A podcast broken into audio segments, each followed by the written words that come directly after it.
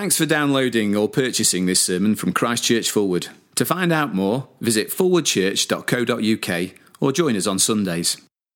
The reading this evening is taken from John chapter 13, beginning at verse 1, and can be found on page 1081 of the uh, Church Bibles. That's John chapter 13, verse 1, page 1081. It was just before the Passover feast. Jesus knew that the time had come for him to leave this world and go to the Father. Having loved his own who were in the world, he now showed them the full extent of his love. The evening meal was being served, and the devil had already prompted Judas Iscariot, son of Simon, to betray Jesus. Jesus knew that the Father had put all things under his power and that he had come from God and was returning to God. So he got up from the meal, took off his outer clothing, and wrapped a towel round his waist. After that, he poured water into a basin and began to wash his disciples' feet, drying them with the towel that was wrapped round him. He came to Simon Peter, who said to him, Lord, are you going to wash my feet? Jesus replied, You do not realize now what I am doing, but later you will understand. No, said Peter, you shall never wash my feet. Jesus answered, Unless I wash you, you have no part with me. Then, Lord, Simon Peter replied, Not just my feet, but my hands and my head as well. Jesus answered, A person who has had a bath needs only to wash his feet. His whole body is clean. And you are clean, though not every one of you. For he knew who was going to betray him, and that was why he said not everyone was clean. When he had finished washing their feet, he put on his clothes and returned to his place. Do you understand what I have done for you? He asked them. You call me teacher and Lord, and rightly so, for that is what I am. Now that I, your Lord and teacher, have washed your feet, you also should wash one another's feet. I have set you an example that you should do as I have done for you. I tell you the truth no servant is greater than his master, nor is a messenger greater than the one who sent him.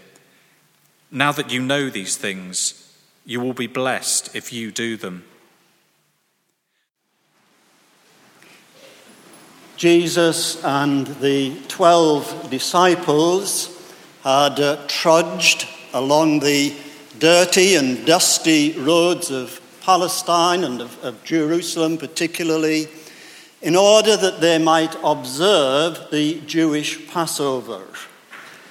They were making for a pre-arranged destination, and when they arrived there, they sat around a table.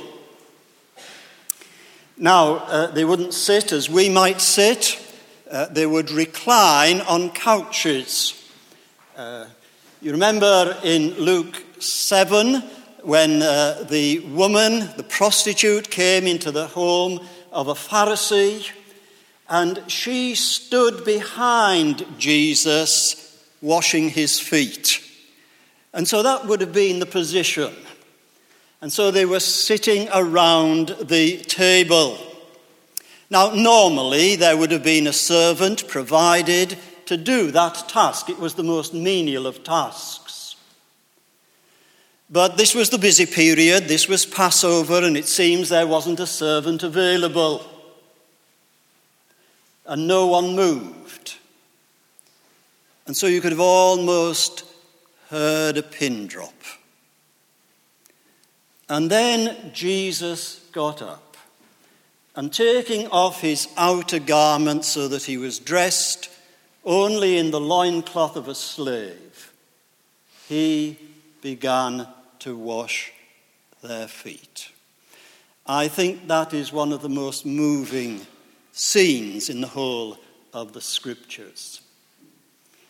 And I want to speak very simply this evening of the love of Jesus and then the example of Jesus.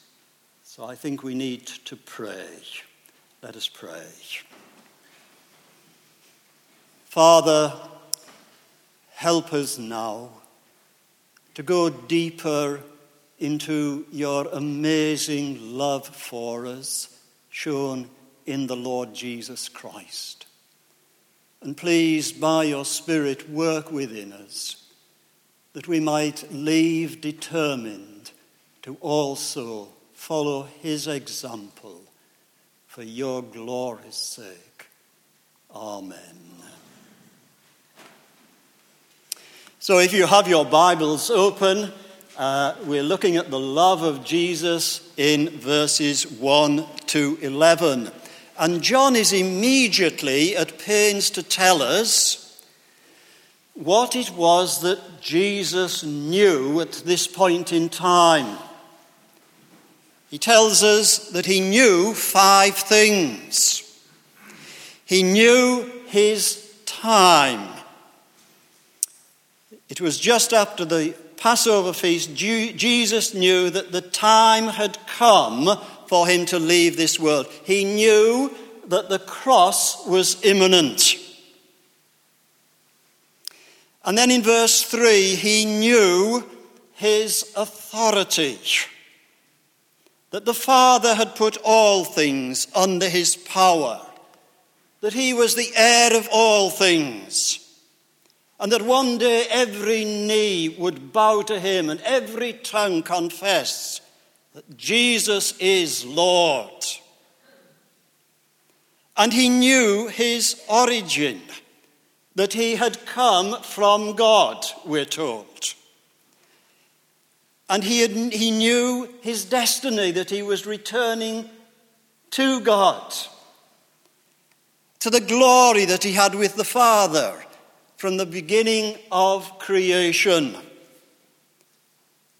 And he knew verse 11, his betrayer. And then we have the most astounding little word. So he got up from the meal, took off his outer clothing, and began to wash their feet. In the light of all that he knew, he knew that he was God the Son, this is God the Son washing feet. So he got up and did just that. How is it that we first experience the love of Jesus? Well, we have this rather strange exchange between Jesus and Peter. In verse 6, he came to Simon Peter, who said, Lord, are you going to wash my feet?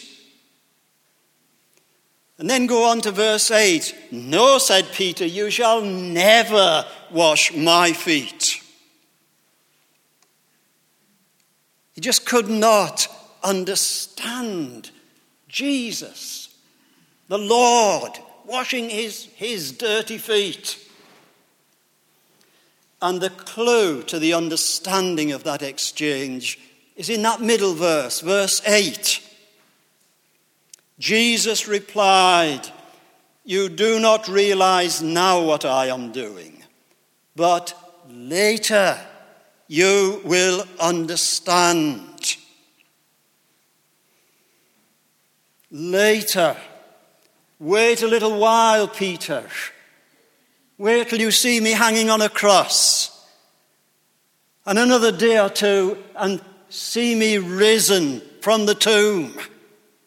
And then for six weeks, and experience the day of Pentecost when it's Peter that comes to the fore with such powerful preaching. Just wait and you will understand, Peter that what I am doing now is just a parable, it's just a picture of what I'm about to do upon the cross. And the reality behind the picture is so wonderfully put in Philippians 2 when Paul says, Let this mindset be in you. I love that. That's the latest NIV translation. Let this mindset be in you, which was also in Christ Jesus. Being in the form of God, did not think it robbery. He didn't cling to all the glory that was his. He did not think it robbery to come amongst us, to be made man, and ultimately die the death of the cross. That's the reality behind the picture. And Peter begins to perceive something of that, and you notice how the never goes to not just. You'll never wash my feet. And then, not just my feet, but my hands and my head as well. Let me say something that you may regard as strange but I do think it's true. No one can become a Christian unless he lets Jesus be his servant. You see, it is as humiliating for us as it was for Peter. Just put yourself in Peter's position. That was so humiliating. Washing my feet. And it is as humiliating for us to come before God as helpless sinners. We must allow Jesus to be our servant, to be our Saviour. We have just sung a wonderful old hymn, and there's a line in that hymn that has three F words in it. Foul I to the fountain fly. Foul. Have you ever looked into your own heart and really seen the foulness of sin, the self centeredness, the pride, the arrogance, all the things that we should have done and haven't done? Foul. And have you seen in the death of Jesus that fountain open for sin and uncleanness? And when you see the two things, there's only one thing you can do you fly. You're in a hurry, you're desperate. Foul I to the fountain fly, wash me, Saviour, or I die.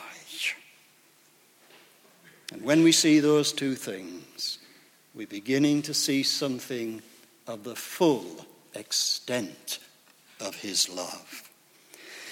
And it may be that there are Christians, and you've been Christians for many, many years, but just at this moment, you find yourself somewhat dried up inside, shriveled. Oh, I know that all too often.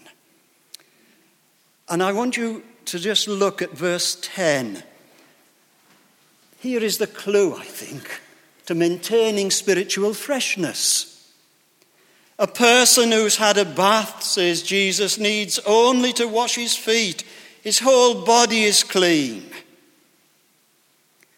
If you had a bath and you go on a journey, particularly in that country, you would only need to wash your feet.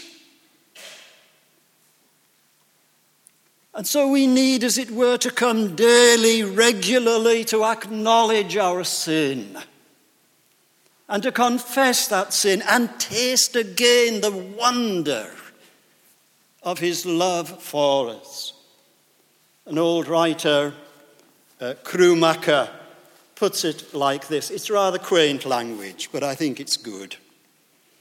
He's been speaking of the need for daily repentance. This is letting our feet be washed in the sense intended by our Lord. And you will observe how refreshing and reviving is the act. And in the eyes of him who is possessed of true simplicity, this daily renewed repentance and the fresh experience of salvation which attends it is an exercise which is unspeakably sweet the inward man is thus renewed day by day and experiences a continued restoration. There are many Christians who know of no other nourishment for their inward life than the mouldy bread of long past experience. But no true inner peace results from this. Inward religion does not consist in a life of morbid security, arising from the recollection of having once received the forgiveness of sins. Why then would Jesus put it on the lips of his children to pray daily, forgive us our trespasses? He that is washed need not be again entirely washed, but only his feet, and that continually. And that strikes me as a very wonderful arrangement that God takes what I am so good at, sinning, and He makes that the means of bringing refreshment and renewal day by day. We need to live under the cross. So much then for the love of Jesus. The example of Jesus in verses 12 to 17. Peter Collier has uh, reminded us uh, quite frequently of recent days of the one anothering scriptures in the New Testament the duties that we have, the responsibilities that we have one towards another. And here in verses 14 and 15, we have another one anothering. Now that I, your Lord and teacher, have washed your feet, you also should wash one another's feet. I have set you an example that you should do as I have done for you. Now, I guess that many of us would dismiss this as not relevant because in our culture, we don't go around washing each other's feet. But I think we've got to transfer it to our culture, and it is any menial task done for one another. And I guess this is, there are 11 that I can make out, 11 one anothering scriptures in the New Testament. And then there's this one, the 12th man, as it were. And uh, when you think of who said it and when he said it, perhaps it's the most important of them all. You see, the problem for the disciples was not Jesus' feet. Anyone bar perhaps Judas would have gladly washed the feet of Jesus. The problem was the other 22. And I'll tell you why it was a problem because Luke in his gospel tells us what they were talking about round that table. They were discussing amongst themselves who it was that was the greatest. Can you imagine it?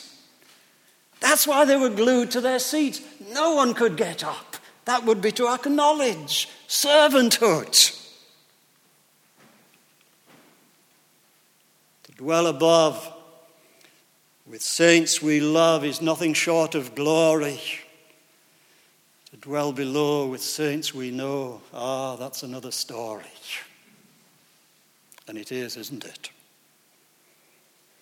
Now, two pieces of really good news. Jesus wants us to be great. And then he redefines greatness. As far as the disciples were concerned, greatness was to have servants. And Jesus says, no, greatness is to be one. And I want you to notice that Jesus serves without any loss of dignity. Verse 14 Now that I, your Lord and teacher, have washed your feet. Did he lose dignity? Not at all. We will never lose dignity by the most lowly, menial expression of love for one another. And the other good news is this Jesus wants us to be happy. and then he redefines happiness. I tell you the truth, the, no servant is greater than his master, nor his messenger greater than the one who sent him. Now that you know these things, you will be blessed. It could be translated happy. You could be blessed if you do them. Now, those of you uh, who can cast your minds back to the 1950s, uh, I won't look down this side or up there. but there was this great tension uh, on the island of, of Cyprus, division in Cyprus. And quite regularly on our television screens, black and white, we uh, had a, a, man called Archbishop Makarios. And uh, he had a long, black, bushy beard and always looked so solemn. In fact, he looked miserable. Makarios is the Greek word for happy. When I learned a little bit of Greek, now I always remember that. What a contrast. Makarios.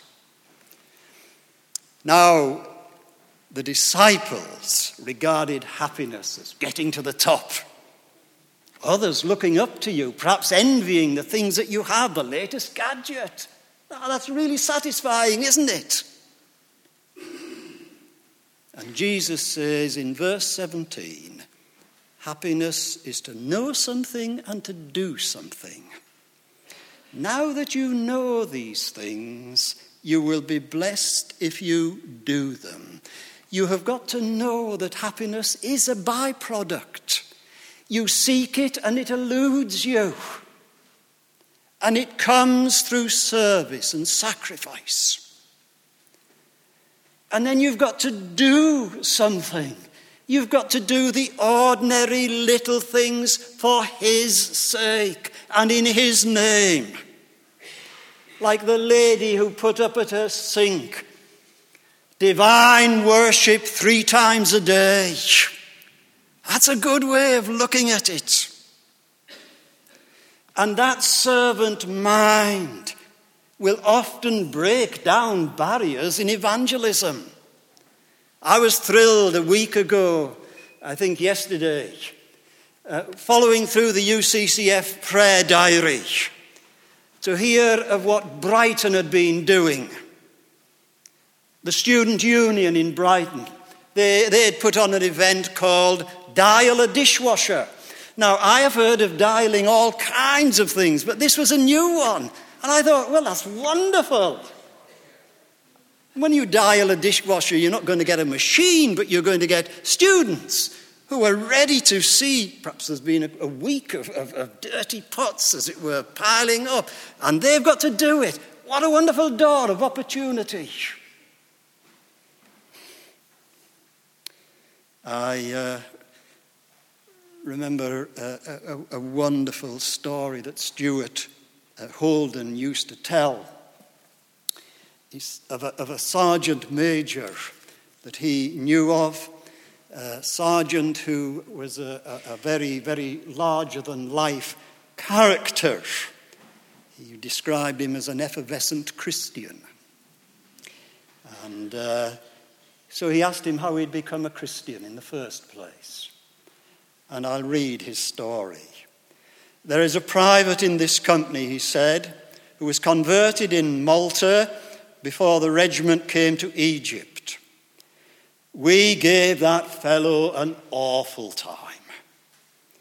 On one terrible night, he came in very tired and wet. Before getting into bed, uh, he knelt down to pray. My boots were soaked with water and covered with mud.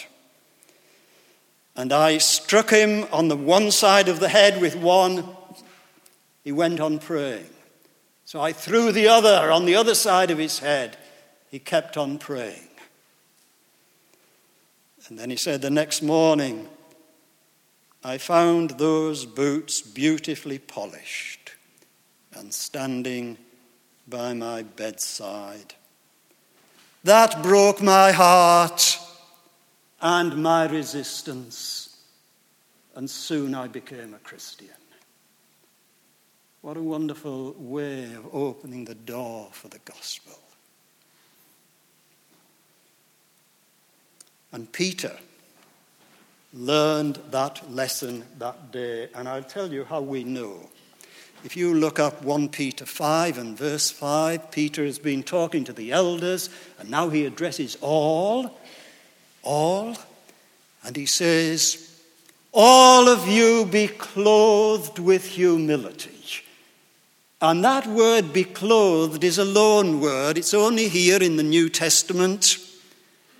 And it literally means put on the apron of. The Greek word actually means something that is wrapped round you and tied at the back. Put on the apron of humility. Peter, where did you get that word from? Ah, it was that day when my Lord stood before me, dressed in the loincloth of a servant, a slave. Peter got the message. But you know, if you are like me, you will make excuses for yourself. I've got too much on my plate at this present time, too many family commitments, so much to do, exams to pre- prepare for, gardening to do, peak period for grass and weeds, and so we can put it off, can't we?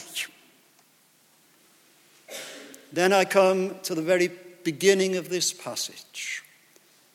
Jesus knew that the time had come for him to leave this world and go to the Father. The shadow of the cross was over the table. That was what was on his mind. What an amazing example to us, isn't it? Or sometimes you say, They've sometimes let me down in the past. Why should I bother?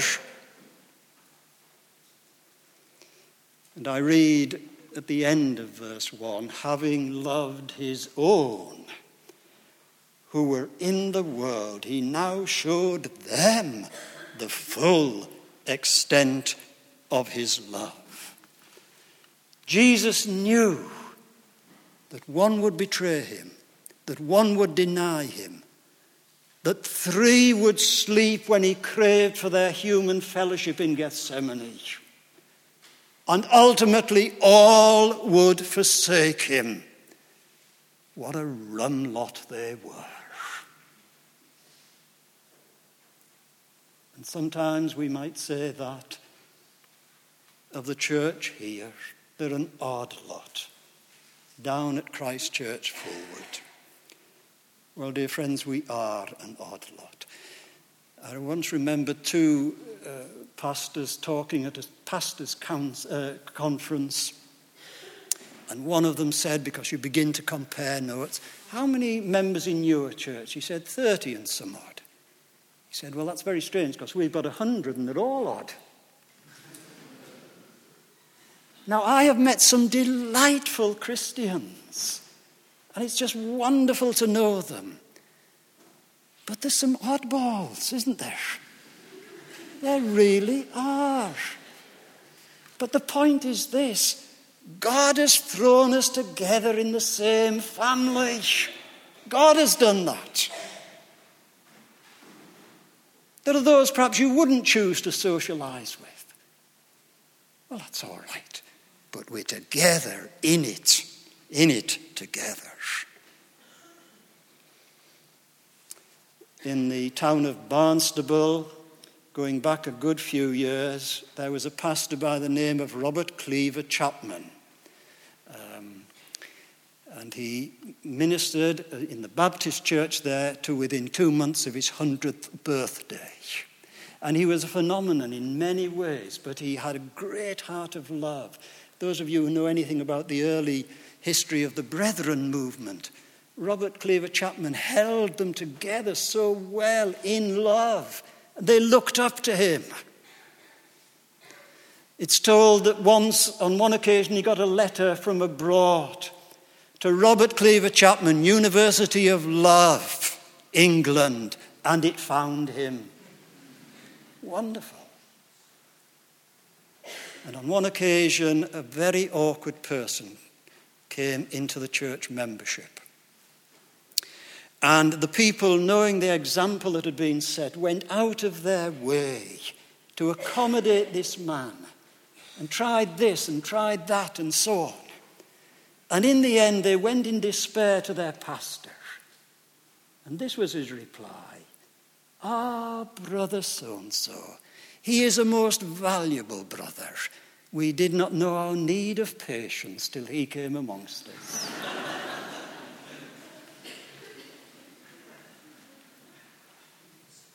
Those who deserve love the least often need it the most. Now, I have an imaginary badge. I'd love to have made it actually, or to get it patented, but I haven't been able to. It's a cross. Not a crucifix, a cross with a towel draped around it. The cross to remind me of the extent of Jesus' love for me, and the towel to remind me of the example that he set. The cross and the towel. We're to live, as it were, under that example.